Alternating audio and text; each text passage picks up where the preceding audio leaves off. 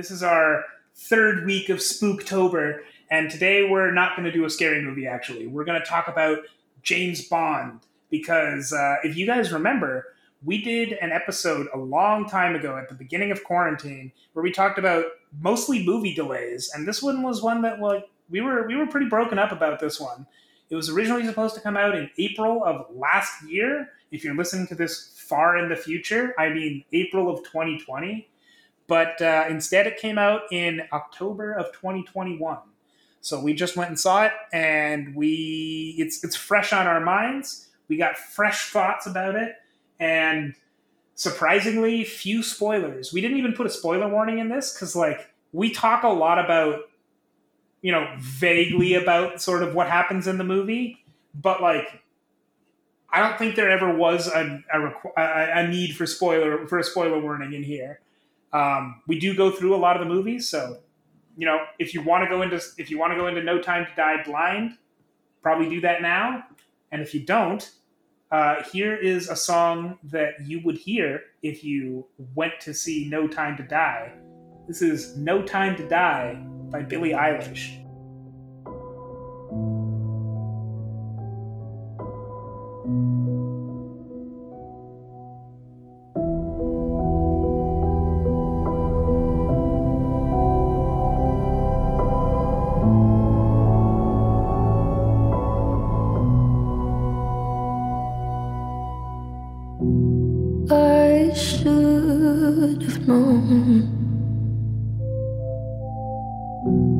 I'd leave alone.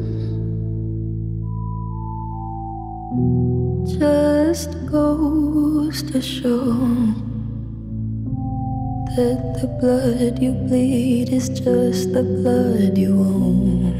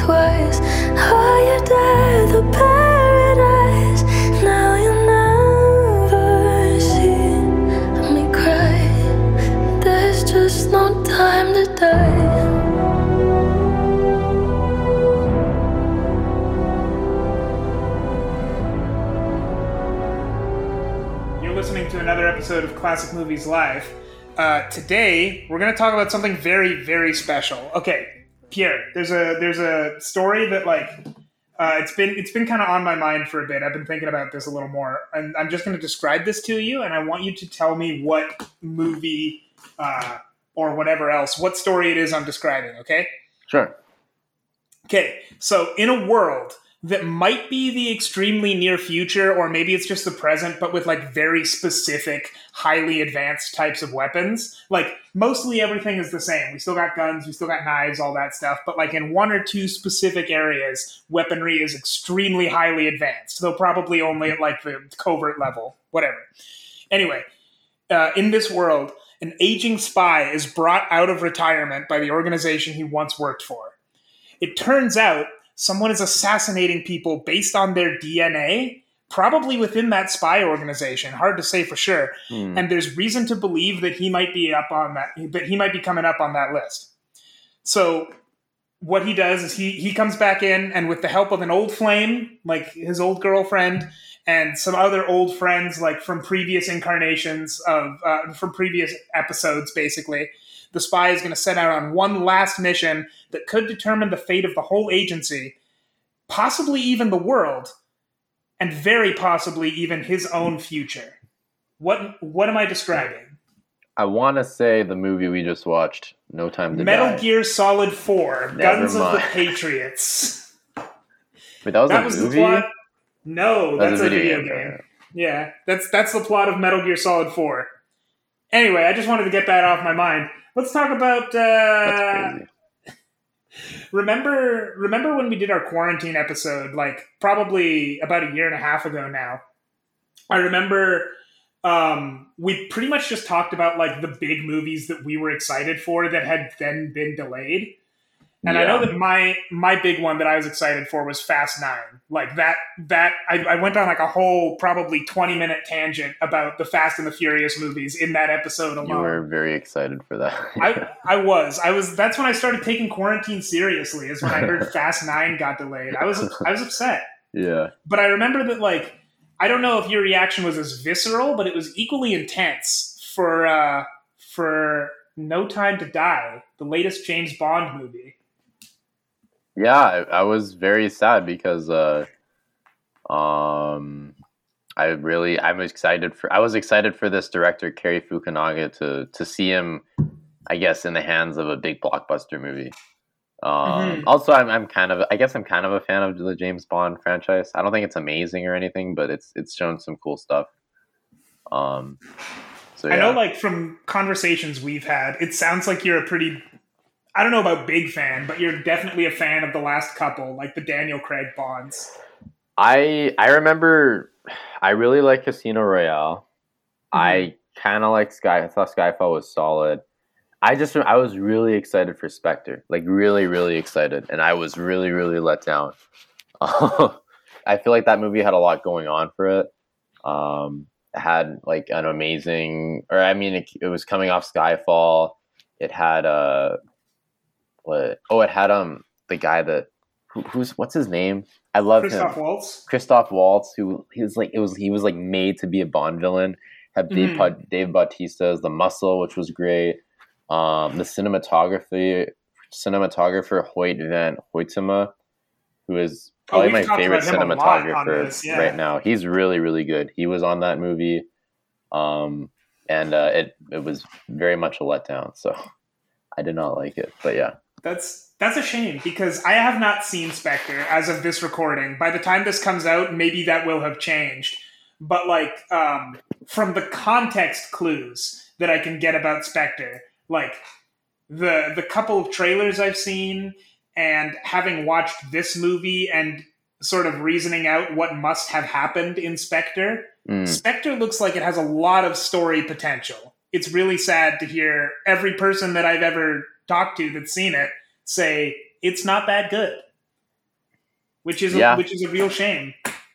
yeah i yeah i was kind of speechless after honestly so um but i was very happy to hear that we were i guess getting one more last bond movie with daniel craig Mhm. um because spectre was kind of a lackluster finale uh with Cary fukunaga and this is technically this is bond 25 right I think so. 25th movie or yeah 25th movie it should be not definitely not the 25th anniversary it's been a long time So- Yeah, it is the 25th movie. Yes. Yeah, uh, with Cary Fukunaga, I, I was excited to see like Ana de Armas in it, and Rami Malek's pretty good. Uh, I mean, Christoph Waltz was back in it, so like it, it had a lot of stuff going for it, I guess, or has a lot of stuff Yeah. going for it. It, this is like it's insane to see everybody that's on this because like we got Léa Seydoux, we've got Ben Whishaw, which Ben, ben Whishaw and, Ra- and Ralph Fiennes have been there since like the last couple anyway. Yeah, Um, but then there's Jeffrey Wright, who's someone that I definitely didn't expect. Oh, I guess yeah. he's returning from Casino Royale. Christoph Waltz, obviously. Rory Kinnear, who I guess has probably been in the last couple, but I didn't realize that because I didn't really know who he was until two or three years ago. Mm. Anyway, apparently it's also written by Phoebe Waller Bridge, which is strange. it seemed like I think she just did some touch ups. Honestly, I don't know if she Yeah. had much effect on like the the actual story, but yeah, It's it's a screenplay by four people, and she's the last credited, so like Mhm. I I don't know how much she actually did on it, but she's Mhm. there. yeah, yeah. She's been rising up a lot. Or like what she did, Fleabag, which apparently Yeah. is an amazing TV show. I don't know what else she's done, but uh, yeah, uh, so that's so yeah. There's a lot of lot of stuff going for this, and uh, I don't know what what did you? Or do we want to talk about the plot a bit? Well, I mean, let's let's kind of talk about the story of this first. And by the story, I don't mean the plot. I mean like this movie was done and ready to come out April of last year. Mm. But like obviously it's been a year and a half since since then and it only just came out. We literally left the theater on the preview day uh, probably an hour and a half ago. Maybe more than that, but still like not very long ago. Yeah, after about what 16 months of waiting. Yeah. No, probably So, more. like- 18 months. the delays on this were crazy. Um, yeah, I guess I think you had some stuff you wanted to say about the delays. Ah, well, just thought I was really sad about it. I don't know. I mean, there was so many because I think this movie might have been slated for early 20, late 2019, I think, like November Uh, 2019. So it was. I think it. The I think the first. I know that before quarantine, it was supposed to come out April 2020. So had it already been delayed by then? Well, there was because first of all, they were I think they were Yeah. struggling for a Yeah, while no, to find a director. Um, initially, Danny Boyle was slated to to direct this movie, and then I think he Mhm. left. Uh, pretty. I would like. I think they did a lot of pre production, and then he still left. Um, so that was a big delay, and then they brought on Cary Fukunaga, I believe, right? Yes. Um, but then while they were filming, I think Daniel Craig sprained his ankle or something. So that was like another month of delay, sort of. Uh, and then, and then it finally, yeah, it was initially announced for August 2019, and uh, and then it was eventually delayed till April 2020, and then uh, and then COVID happened, right? I think yeah, it was literally a- week later. If, COVID happened a week later, this movie might have come out. Mhm. Um, but yeah, so it's And I guess, like- been eighteen months in post production. No, like Uh, twenty four months. To some degree, it's probably better that for this movie that COVID happened when it did. Because if it, because like the movies that were in theaters when COVID came out, I don't think they did particularly well in theaters. No, they tanked. like Trolls 2 tanked. did okay, but Trolls 2 did okay because it was like also immediately on VOD, and that's Yeah. where it really cleaned up. Yeah. Well, I guess also like, well, it's hard to tell too because a lot of the movies that were in theaters were kind of bombing it. Like they weren't huge movies, right? Like there Mhm. was Birds of Prey, but that came out and already kind of bombed. So like, the COVID kind of gave on- it an excuse, but like it already Yeah. was not going to make money. Onward was doing okay, but like it wasn't it wasn't doing gangbusters. Yeah, it wasn't like a, the usual Pixar performance. So, anyway, so yeah, this movie has been a long time coming. Uh, especially, I feel kind of bad for Daniel Craig because I, I feel like he just wanted to get this over with, but then he had to wait. He had, I think he had probably had to do like two or three press tours for this. Yeah, because Um, I know he's actively on one right now, but I think he's done two or three. Yeah, he's done a couple already. Yeah, I mean, like, there's worse ways to get paid, but I mean, he's. Sure. I think he wanted to move on, and he had to wait a little longer than he, he wanted to. I guess. Well, I also think he's wanted to move on for a while because he's very good at Bond and he seems to enjoy Bond. But like since Quantum of Solace, he, he he's said before every Bond movie, "This will be my last." At least once. I don't know how many times he's said it and maintained that throughout his press tour, but like this is this is the first one where he's actually maintained, "Yes, this will be my last Bond movie." But I know it's at least come up every time since Quantum of Solace. Yeah.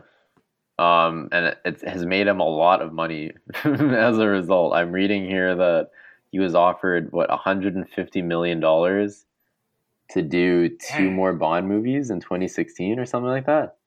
Oh wow. But that's like that's like Robert Downey Jr. money in the Avengers. But like, Well, and also like similar to Robert Downey Jr., this basically made his career, or at least as it is currently. Because I don't know what I don't even know what Daniel Craig did before Bond. not not enough like- to make that much money. He's I Yeah. mean he's I remember him in Logan Lucky as he was amazing Logan, in Logan Lucky, was post that was post Bond though. No, yeah, no, I'm just saying that's the only that and Knives Out are the only two roles I know him other than James Bond, and these those Mhm. aren't roles that are money maker roles, you know. So That's Oh. not true for Knives Out. Knives Out. Well, now a- you're right, yeah. That one weirdly makes lots of money. That's true. Yeah, that's a good point. Um, so yeah, this is potentially the last installment for Daniel Craig. Um, I'm gonna say realistically, it probably is. yeah, he looked pretty old in this movie. I mean, he's he's been looking And- old for a while, but Well, and also like unlike in most James Bond movies, a key element of the plot of this movie is that he's old. and well, that's I mean, At least old, at least retired. we were talking about this before, but like Skyfall, which was like from nine years ago, had a, a subplot where Daniel Craig was or James Bond was having a tough time getting back into the swing of things because of his age. Mhm. and now he is like nearly 10 years older in this movie and it's kind of the same thing uh but yeah he's 10 years older so i don't know it's it's kind of funny how that turned out um Mhm. but yeah this i guess this movie didn't focus on his age too much right No, it, it comes up, and like he's it's it's very it's very like central to his character that Yeah. he is one of the older characters, but like.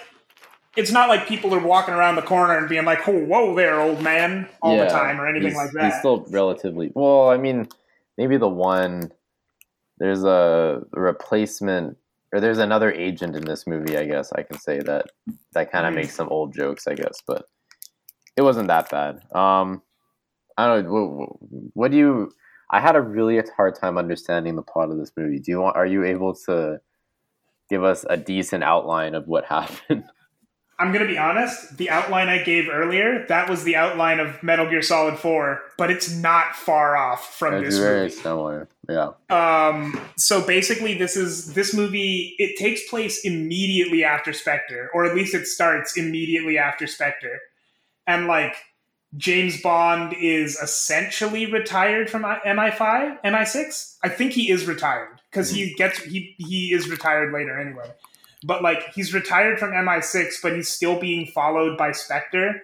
So like uh he's I guess he makes it sort of his mission to one, go into hiding finally, and like two, get rid of Spectre. So like Mhm. this movie sort of the the impetus of everything is he gets the opportunity to like go to a Spectre convention and um figure out what's going on and it turns out he's just being led into a trap to kill him but the trap goes wrong and uh, james bond survives but spectre does not. So like the very first thing that happens in this movie and i guess this is spoilers but i promise i won't make any more spoilers after this until we have like a proper spoiler warning is like the entire thing of the last movie the whole organization they set up all dead. That's the first thing that happens in this movie. And Mhm. then like the rest of it is him getting together, I mean, him getting back together with MI6, including his replacement, or his replacement 007, to, um, I guess, figure out what the heck just happened. Yeah, that's basically it And like, it seems again, I haven't actually seen Spectre, so I don't know exactly how true this is. But it seems like the main narrative point of this movie is to kind of tie up loose ends from the last movie. Because okay, you're shaking your head no, No, so I- that's I'm- that's I good know, I agree with you. That's why I'm Oh. I'm just kind of I'm sad that it tried that. If that makes sense. Okay, because like the first half of this movie, the main bad guy is the main bad guy from Spectre. The second half of this movie, the main bad guy is the guy they keep teasing in the in the trailers. Mhm. So like it's definitely this movie is definitely functioning more as a sequel to Spectre than anything else. Hmm. Surprisingly, considering I think Spectre, that's what that was kind of a the problem I had with this movie is that I spent a lot of time focusing on, like you said, wrapping up some of the plot elements of Spectre, and like almost trying to make it better in a way that it fails to be its own movie in a lot of ways, and I think that um, kind of drug it dragged it down a bit because it just felt a little unfocused. If that makes sense. Yeah, and I think that it's unfocused in some like very key ways because the biggest problem with that, that I have with this movie is that is like the two villains. Cuz like two villains is always a difficult thing to pull off. Like especially I mean the best the best um way I can talk about that is in the context of superhero movies. Like, if you have two villains and they're both functioning as the main villain, then like they get in each other's way. They either get in each other's way or they don't get enough time to actually either of them be the main villain. Mhm. And in this movie, we have like Blofeld from uh, from Spectre, who's like the big bad at first, and he's basically the only person. They introduce Rami Malek's character er, fairly early on, but it doesn't Not really do really. anything. It's he's Yeah, not. doesn't That was when you say early. I mean, maybe relative to the movie, but it was like an hour and a half in.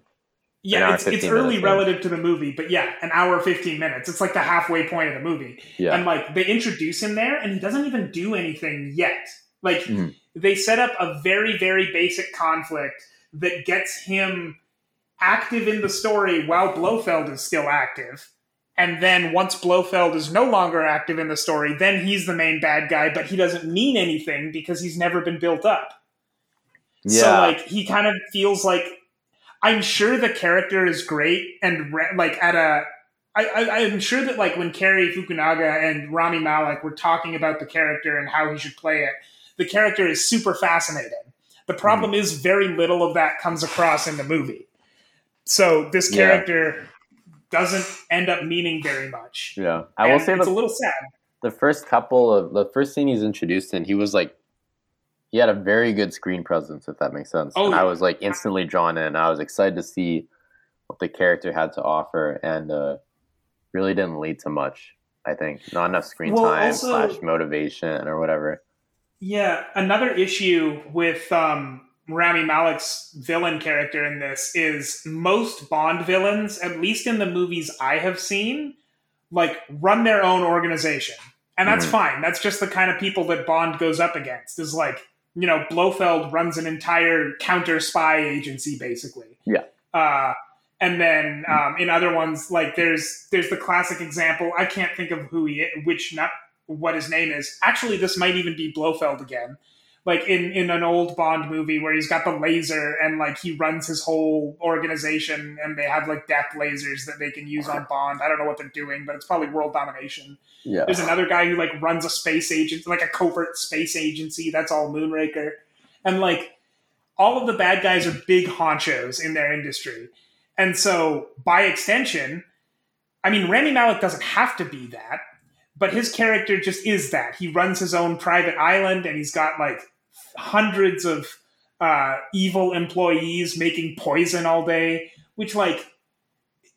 I guess that's fine, but the thing is, the way that he's introduced and like his screen presence does not match that of a big head honcho. Like he's a Mhm. very good individual. He would be a very good like specific assassin, like a dude who's very good at his job and he is the counter James Bond. Mhm. And that's like what it seems like his character wants to be in a lot of aspects, but like that's not realized at all. And Yeah. it reminded me a lot of some of the stuff that I really liked in Skyfall because Javier Bardem's character in Skyfall is, I think, the perfect the perfect version of what Rami Malek's character here is trying to be. Because he actually does run his own private island, but you don't see very many of his evil employees.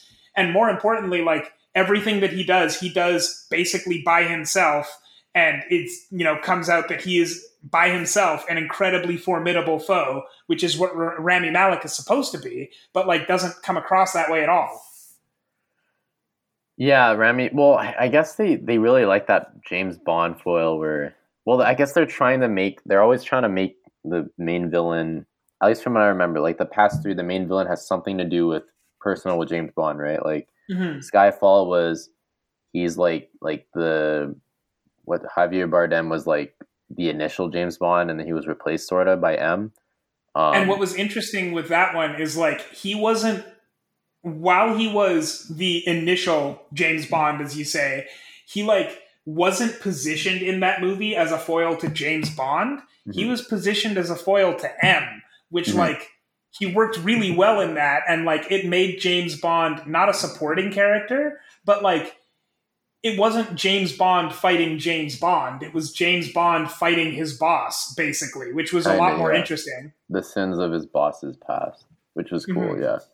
Um, and then the last one, Spectre, they had Blofeld as like James James's half, like step sibling or something like that. I don't, it was something weird. I don't even It, know. it became even more confusing in this movie where blood Yeah. relations are actually important. Yeah, and they're not blood related, but they are related somehow. I don't know. I still don't understand Spectre. Um, and then, uh, and then in this movie, it's Rami Malek knows uh, has something to do with James Bond's. Uh, who's the love interest? What's her? Léa Seydoux character who Madeleine Swann. Madeleine. Um, he has something to do with Madeleine. I, I think that was a little weak for me though. I I appreciate the that they are trying to make the villain personal, but like it didn't really add anything to it for me personally. And I have Um, to say also that Madeleine Swann, Léa Seydoux, uh, Madeline Swan in this movie is a good character, but she was built up in the last movie, and she's not built up at all in this movie, in my opinion. Like coming into this movie, having not seen Spectre, I did not care about Madeleine Swann. Mhm. Not because she didn't have a presence in this movie, but because I didn't know who she was. So every time James Bond like had her on screen, was with her on screen, it's like this is you know you guys have great chemistry, but I don't know who this person is.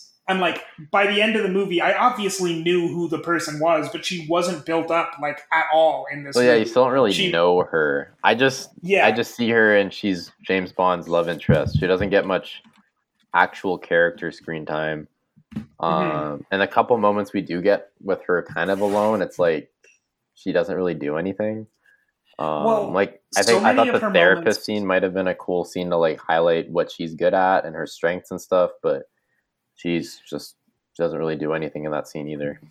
Well, so many of her scenes that don't involve her and James Bond kind of boil down to, uh oh, she's been cornered by a bad person. I guess Yeah. she's going to have to do this person's bidding now. Yeah, Which is like, it makes her feel like a weak character, and I don't like that. Because, like, it makes her feel like she is exclusively a plot device. yeah. and It- if she's not intended to be, that's really a shame. It was too bad. Like I remember in Spectre too. They spent a lot of time making her like, oh, she's not like other Bond women. She's like she doesn't. She's not into him, and Bond's finally like, he's not going to end up with a girl he's really attracted to. Uh, and then she falls in love with it, like head over heels over him for no reason and stuff. And it was a little saddening because yeah, I think they they they keep kind of setting up a possibly interesting character, but then they Mhm. they fall for the classic Bond tropes of oh, but she loves Bond, and that's like now that's all her character is at this point. So Right. um, it's unfortunate, but yeah, uh, that's why I think Skyfall. Well, Skyfall with M, like I just love that because it, it wasn't so much about a, a loving relationship. Like I guess a lot of these movies have been about. It was more about a. It was like a mother, like it was like a familial relationship. If that makes sense. Like M was kind of like his mother figure hmm in that movie, I guess, and I thought that added a lot because I, I think the love angle is played out because they did it in Spectre, they did it in this movie, they did it in Casino Royale, and I think they did it best by far in Casino Royale. So like, Well, Casino Royale, uh, I haven't seen it in a while, but Casino Royale in a, in almost all of the major plot beats follow the book, and like I've I've read I read the book a long time ago, and the love angle in the book is really really really well done, and it's Mm. like super tragic in the book, mhm, and it you know comes across the same in Casino Royale because they like they just The take movie. that part from the book, and Yeah. it's really good. yeah, um, and yeah, after like they kind of peaked too early with the love interest stuff, and now it's not really the same. So I mean, I I'm going to be honest. They peaked too early because when you adapt Casino Royale and you adapt it as well as they did, yeah, you can't top that. yeah, that's a good point. I actually. appreciate that they tried. Mhm. Um, but yeah, I guess if we're talking about acting, who else do we got? We have Ralph Fiennes, who did a solid job. Always glad to see him back. Um, Mhm. I, I kind of like the little. It, it felt like almost familial to like their dynamic. It doesn't really come out as much later in the movie, but like the, the couple scenes they do have, it even though they're about the same age, I think it felt like it was like a father son type thing. Um, Mhm. who else? There was uh oh Rami Malek we said was solid, but like this didn't get enough screen time. Uh, Christoph Waltz, I was really happy. I thought he did really well with what he was given. He wasn't given Oh, much. he was he was great in this movie. He has like my favorite scene in the whole movie, which isn't actually on him, but like he's he's in my favorite scene in the whole movie. Yeah, um, and I thought I, w- I was just really happy to see him. I guess almost it was almost uh, like redeeming himself, or like he didn't give a bad performance, in Spectre, but his character was shafted really hard, right? And I think this was some kind of redemption for that, I guess, because I haven't seen him in much lately, and it makes me sad because he was on a really amazing streak for like a few years in the early 2000s or, or early 2010s. Yeah, I I know he's got to be in something coming up. Let me uh find out while you while you continue Uh, talking. The supporting cast was great. I love I love seeing Moneypenny. Uh, I thought I always thought her and Bond had great chemistry, and I'm really sad she doesn't get more because she was a- she was in a lot of Skyfall, I think, right? Well, and I think that Moneypenny uh, is um, like from from earlier. Excuse me, from earlier Bond movies. I think Moneypenny is always positioned as like the serious love interest Hmm. um, because like Bond always has his Bond girl who's always a fling. She's only there for the one movie, but Yeah. then Moneypenny is like always there, and she's the one that like is a real love interest for Bond, but she's also never really much more than a very side supporting character. Yeah. No, it's too big. Yeah, I, I thought her and Daniel Craig had always had amazing chemistry. Um, and I was really sad to see in Spectre and in this one how she's a lot more sidelined, I guess. Hmm. Um, but yeah, I love Q in this movie. Uh, he's always great. Um, I feel like I'm missing someone big. So I don't think you've mentioned her yet, but I really liked in this movie um, Lashana Lynch, who plays Oh, or 007. 007. Yeah. Yeah, um, I thought she did a really good job, especially as like. I think it was a very smart idea when you're writing a movie that is specifically about like it's supposed to kind of function as the last James Bond adventure at least for a while because it's like he's old, he's coming out of retirement. He's not actually old, that old, but like he's coming out of retirement and like he's having to deal with an MI6 that has moved on Yeah. and like the best way to portray that is someone else who has a like the new 007 007, yeah. and it's like someone who is not anything like him at all. I mean, first off, she's a black woman and he's a white man, so like there's already that. Just physically, they're not the same, but also she has a very, very different like personality from him. Even Yeah. though she also has that like she's also kind of aggressive and forward, but in very different ways than he is hmm anyway, I thought that I thought they had great chemistry first off, and like I thought she was a really good character um, in her own scenes, and she gets a lot of them because she's being set up as the new 007, whether or not she's ever in another movie after this. Because it's hard to know where they'll go with the series after this. They could scrap everything and reboot entirely. Yeah. I just I, I I wish she had also had more screen time. Definitely. Um, and I think the biggest, the only problem I have with her is by the end, she's also deferring to like a supporting character. I think there's a lot of p- places in this movie where like, I'm not, they could have done something really cool and they just kind of chicken out at the last moment. And like, it doesn't hurt the movie that much, but it always hurts the movie just a little bit. Because like, like you meant, like you mentioned with Madeleine Swann, apparently in the last movie, especially, she's like she's like built up to be this cool character, but then at the end she just falls for Bond anyway. Mhm. And then with 007 here, Lashana Lynch, she's like built up to be this really cool character, and she usually is. And then at the end, she's like, actually, can James Bond be 007 again? Yeah. And then she, like, lets go Turns of it. herself into a supporting character. Yeah. Like, she just defers to him, which is a little disappointing because, Mhm. like, I don't know, I don't want her to be the main character of this movie because she's not. But, like, just at the end, it seems like a cop out where she's like, actually, I'm going to let him have the rest of the screen time. Yeah, especially because they were very competitive for a lot of the movie, right? I think that Yeah. was a very fun dynamic that doesn't really Mhm. lead to anything. Um, well, and it's completely absent at the end because she just pieces out. yeah, and it might have been cool to see, uh, like, it might have been cool and from a character arc stance to see uh, James, like, I guess, be okay with letting someone else do some of the work if that makes sense because he's always like very Yeah.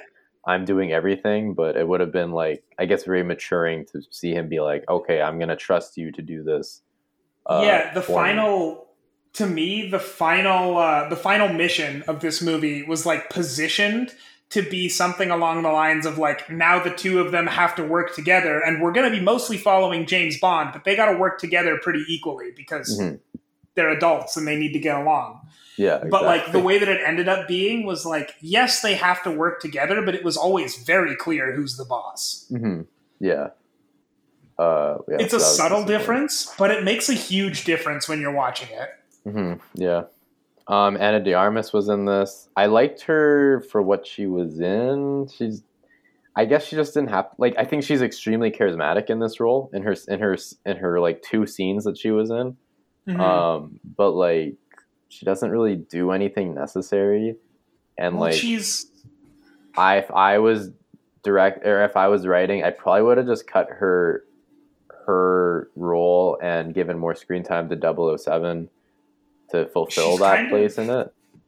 she's kind of a casualty of the fact that this movie feels like three tiny movies instead Kinda, of yeah. one big coherent whole. Yeah. Because like she's in the part where Blofeld is the bad guy and she's on the mission where they find out like where something goes wrong and then all of a sudden they have to confront Blofeld. But like she's only in it for that very small part of the mission, which is essentially two action scenes. And Yeah. she's you know, she has an introduction, she has like some fun chemistry with Bond, and then she has her action scene, and then she's never in it again. yeah. It was too bad. I think she probably had the best chemistry with Daniel Craig than as Yeah. than anyone else in the movie, honestly. Like better than Yeah. Léa Seydoux probably. Um definitely. Yeah, so it's like it's a little unfortunate that her role was relegated to that and she didn't get to do much. Um, Mm-hmm. So yeah, that, that was just kind of a weird scene that I think they just they should have just cut her character out. Uh, Jeffrey Wright, I think just solid. I, I like Jeffrey He's- Wright. he's I don't know, Yeah. he's awesome. Um, so yeah. Uh, so like the acting was solid, I guess. It's just like like I said, there's just so many. They're balancing so many characters, um, and it's already such a long movie too that it felt really stretched. Uh, like you said, it was almost like each act was felt like its own movie, which is a Mhm. good in a way, but also like unnecessary. It was kind of unnecessary because I think It's the first act and the second fit act, together well. yeah, and it didn't feel like it did. Um, Mhm. The first act feels very different than the second act, um, like in terms of story. Yeah. Uh, and then also all the acts are long in their own, like too long in their own right, I guess. and the, the third one for the third one in particular drags. Like in the Mhm. first two the first two acts just kind of have unnecessary stuff that if it was up to me, I just would have paced it differently. But the third act is like they get to the island where they're where the whole last bit is gonna go down, and then like it's so slow once they get there. Yeah, and there wasn't really much tension in any of the scenes. Like, it's just a lot of shooting people and like not many emotions. Like, there's The there's- stakes, yeah. Sorry, go ahead. The stakes oh, are. Oh, are. I was just gonna say the stakes like never really feel real until at one point they say, "Let's bomb the island in ten minutes," and then it's like, okay, sure. yeah, Even then, it took them twenty minutes to bomb the island, so like it's it's not like the stakes felt super high there Yeah. either. It was still weird. Um, so yeah, and I, I, was, I guess that's maybe as a result of having four writers. I guess because it almost like there's like four different scripts going on. Mhm. uh, or whatever. But yeah, the story, like, I just didn't care enough about like the main villain's plot line. Like his plan just felt weird and didn't add up to me, and like the his motivations. Like I said, he didn't get enough screen time, so I just didn't care about the villain at all, which was unfortunate because I again I think Rami Malek could have owned chewed up a lot of scenery in Oh, this yeah. movie if given the chance, but he was not really given the chance. He had a lot of really good, very small moments. Mhm. Like there's a scene where he's kidnapped a child, and the child like clearly doesn't want to be kidnapped by him anymore. So she's like resisting, and she eventually like falls out of his arms. He's like, you know what? If you don't want my protection, just leave. See you later. And she's like, "All right, see ya," and she just was just leaves, and he just walks away. That was such And a I'm weird this- scene. I don't. I'm like, this is a really cool character moment. Like this, this says a lot about his character because like he took a hostage, but he didn't actually care at all and just lets her leave. I mean, But, it like- could have been a good character situation if it actually meant anything. it Well, doesn't that's, lead that's to anything. exactly it. That's a great character moment. It just doesn't mean anything in any larger Yeah. context. So, so instead, he just looks like a really stupid villain because he took his only like chance at like negotiating and like threw it out. If that makes sense. Mhm. Um, so yeah, I don't know. Very, very odd. Ah, the villains, I guess, yeah, Spectre and this one, they both had villains I was very excited for, and they don't do anything with them, um, which is unfortunate. So, uh, yeah, I will say the the like some of the action set pieces were really cool. There's one at very at the very start of the movie. It's shown a lot in the trailers. It's amazing. I really like that scene. It's really well directed and paced really well and stuff oh yeah, um we came in late to the movie but that was like the first scene we saw basically and i was like Mhm. into the movie like instantly after that awesome. yeah um And then, uh, as always, the title sequence is very good for this. It's Mm. not the best title sequence of the Daniel Craig Bonds, but it is very good. Yeah i i had to miss it unfortunately but i am excited to see it eventually It's probably on YouTube, honestly. probably They're yeah very proud of those titles. that's a good point um so yeah what would you think It's of the not- song The song, oh, it's fine. it's fine okay But like, I actually do have some thoughts on that though. Like, the song is the song is fine. Uh, people will have heard most of the song already as our intro music for this episode because I'm not going to do a Bond episode and not use the Bond song. But like, um, this song it, it was it was okay and it had like a pretty good title sequence, but like. I feel a little bad for Billie Eilish because, in my opinion, while I was watching the movie, it was very clear to me which song Hans Zimmer liked the most. Because I kept hearing just like individual bars from Skyfall being put into this into the like actual score of the movie. And I did not I don't think I heard that with like Billie Eilish bars. I could be wrong. I could be I could have just like it's possible that I just don't remember the Billie Eilish song well enough to have recognized them but like I kept hearing Skyfall, and that is that's probably that's probably the best Bond, the best of the last five Bond songs anyway, at least in my opinion. definitely the most legend. and I think Hans Zimmer likes that one too a lot. yeah wait did hans zimmer score this wait Yeah, oh Hans Zimmer did the score. It was, I guess, it didn't feel, it was good, but it wasn't like, didn't feel like Hans Zimmery. Yeah, because Hans Zimmer kind of has his own style, but Bond also has its own style. Mm. And like when you're the Bond composer, they hired Hans Zimmer because they wanted Hans Zimmer, but they didn't want Hans Zimmer to not do Bond either. Yeah, this might have felt like a movie where Hans Zimmer, because Hans Zimmer does this a lot now, where he'll just hand off some projects to other people, and like Mhm. it'll have his stamp of approval, and he'll like go over it and stuff and fix it up, but like doesn't necessarily mean he was hands on in this movie. If that makes sense. Yeah, uh, because when he's on when he's on a movie, you can tell like it. He really transforms a movie that way. Um, but yeah, this one it Mhm. didn't. The, the score didn't really feel necessary. I guess if that makes sense.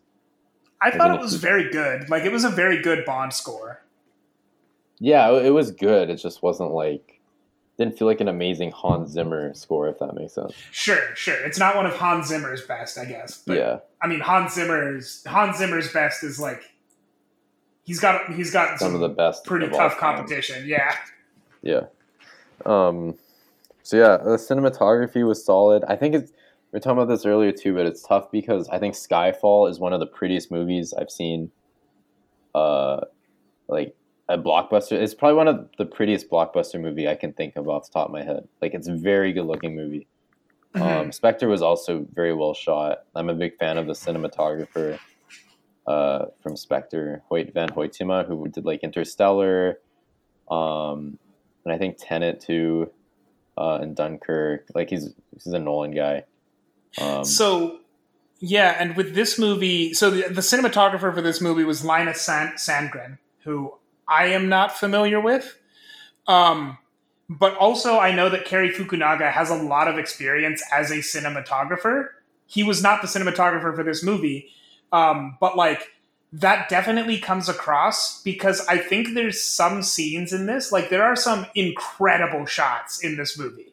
Mhm. The problem is there's some. It's not like every shot is incredible. This is not one of the prettiest Bond movies there is because there's a lot of like there's honestly kind of a lot of boring shots. Like we were talking about this earlier. There's a lot of like shot reverse shot and it's just you know, it's Very basic. it's not super inspired even if there is like a little bit going on with the framing. Mhm. But then there's my favorite scene of the whole movie, which is they're interrogating Blofeld and they keep Blofeld in a cage in a jail.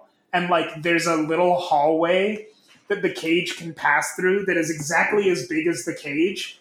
So like what they do is they come into Blofeld's room, they like press the button and the revolving like door, the revolving uh, marionette or whatever of cages like swings around and then Blofeld's cage is in front of the hallway and it starts coming up the hallway and it is the most menacing thing I have seen this year.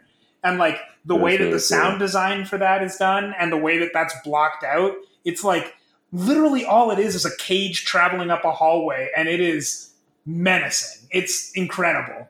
That is Yeah. my favorite scene of this movie is just the like 20 seconds where Blofeld's cage is traveling up the hallway. Well, that and wasn't even can just. see little Sorry? That was like editing too. Editing and music had Oh, yeah. play in that as well. Yeah, but that is like in the past we've talked a lot about Cary Fukunaga as a director, despite never actually talking about a Cary Fukunaga directed movie on this podcast yet. Um, but like that's what I really like about him is he has these like he'll have a lot of moments where it's it's just it's like kind of simple when you look at it, but but like due to the like directing choices as well as like his edit well his editors and sound and sound people like i'm not gonna say they're not a part of it because they're like in, instrumental. He ends up making these like extremely surreal environments even in like very grounded movies. Because this had a lot of like surreal moments not i wouldn't call this surrealist anywhere in the movie really Mm. but there's a lot of moments where it's like i don't know something very simple is happening but just because of the choices that are made in like p- putting that on screen it comes across with like a completely weird context that you would never get from any other director Yeah. Uh, that does show some of his like raw raw talent, Mm-hmm. um, even in such a big movie. But yeah, I guess I'm just I, I'm kind of disappointed overall. I think I had a lot of faith in Cary Fukunaga. um, I don't think this wasn't like an amazing movie though, and I was really hoping it would be. I think it had the elements of a Mhm. possibly amazing movie in there, but like it was too diluted amongst everything. I mean, Daniel Craig is great as Bond, and Daniel Craig's Bond movies in general are much more good than they are bad. Like Mhm. I don't there's there's Casino Royale, which is amazing, Skyfall, which is fantastic, and then uh, I would put this as the third best of the ones I've seen, but the only other one I've seen is Quantum of Solace, which I do not remember. Mm. Um, so, but like overall, they tried with this Bond to do like a reboot of the universe, and they tried to make it a lot more cohesive than previous Bond movies. And I think it was a really valiant effort, and it was a cool thing that they did. And I think that overall, the movies ended up kind of hurting for it. Yeah, because- definitely. this movie, a lot of the problems with this movie are that it's trying to be an end to a universe that, like, is already kind of a mess. yeah. Yeah, I don't like I never really cared about the continuity between the Daniel Craig James Bond films. I, I think it's cute to have little hints.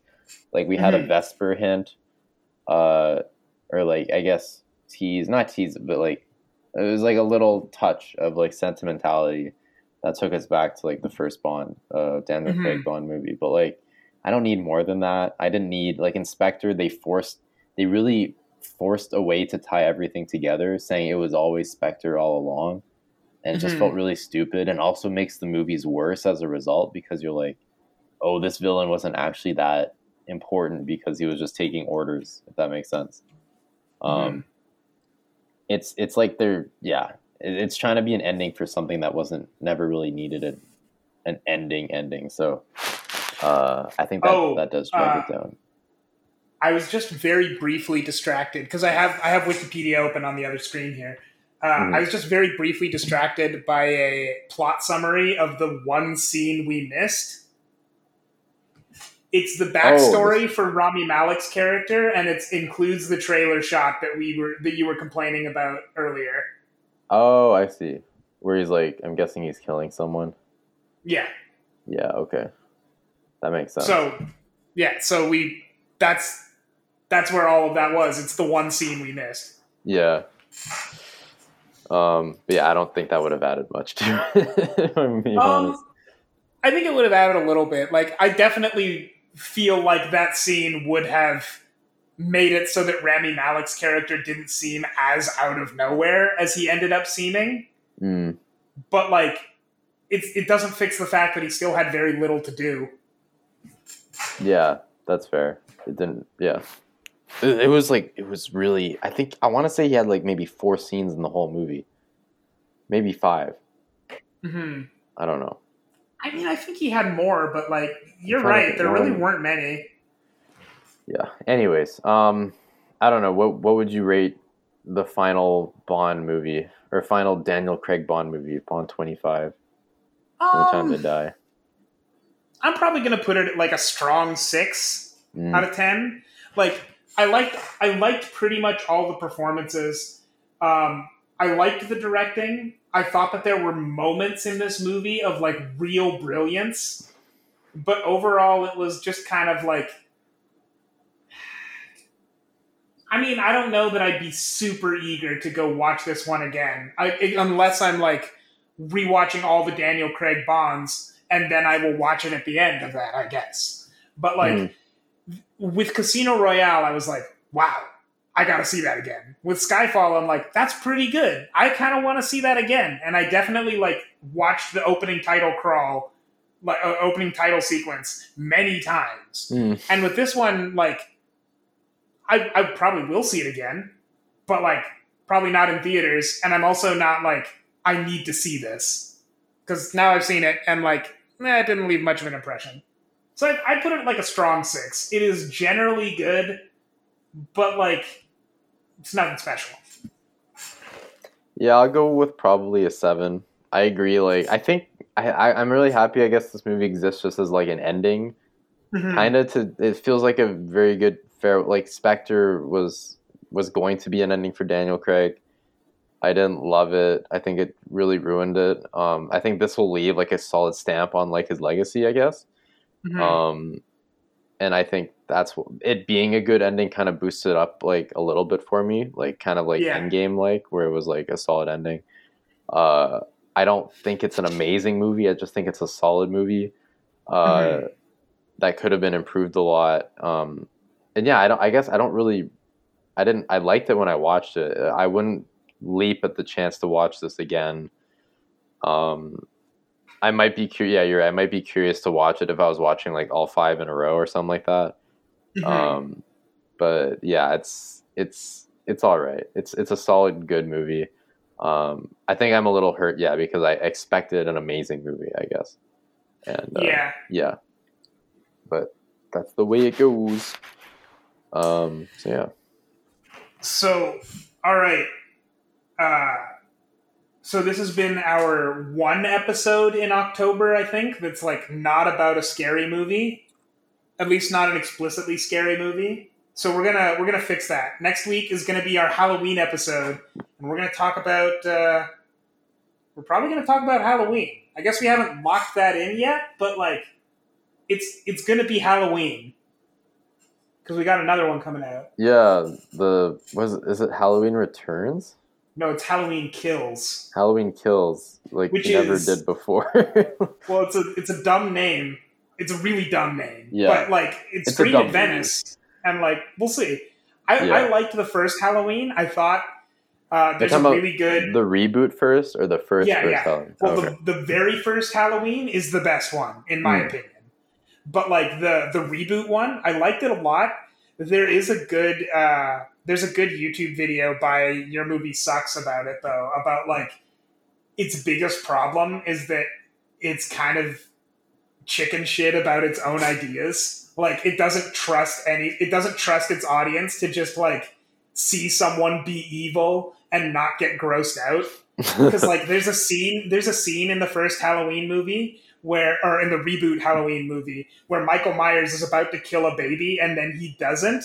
Hmm. And like in character there is no reason for this Mm. but like at a filmmaking perspective it's because the director didn't want to show michael myers killing a baby and it's like Yeah. why not he's supposed to be evil Michael incarnate Myers supposed to kill everyone. Yeah. Anyway, we'll talk more about that next week when we talk about Halloween 2, Halloween Kills, Wow. which I guess is like Halloween 5 or something. Yeah, it's like a lot at this point. Um, All right, what's the last word? Oh man. Yes. Uh, time.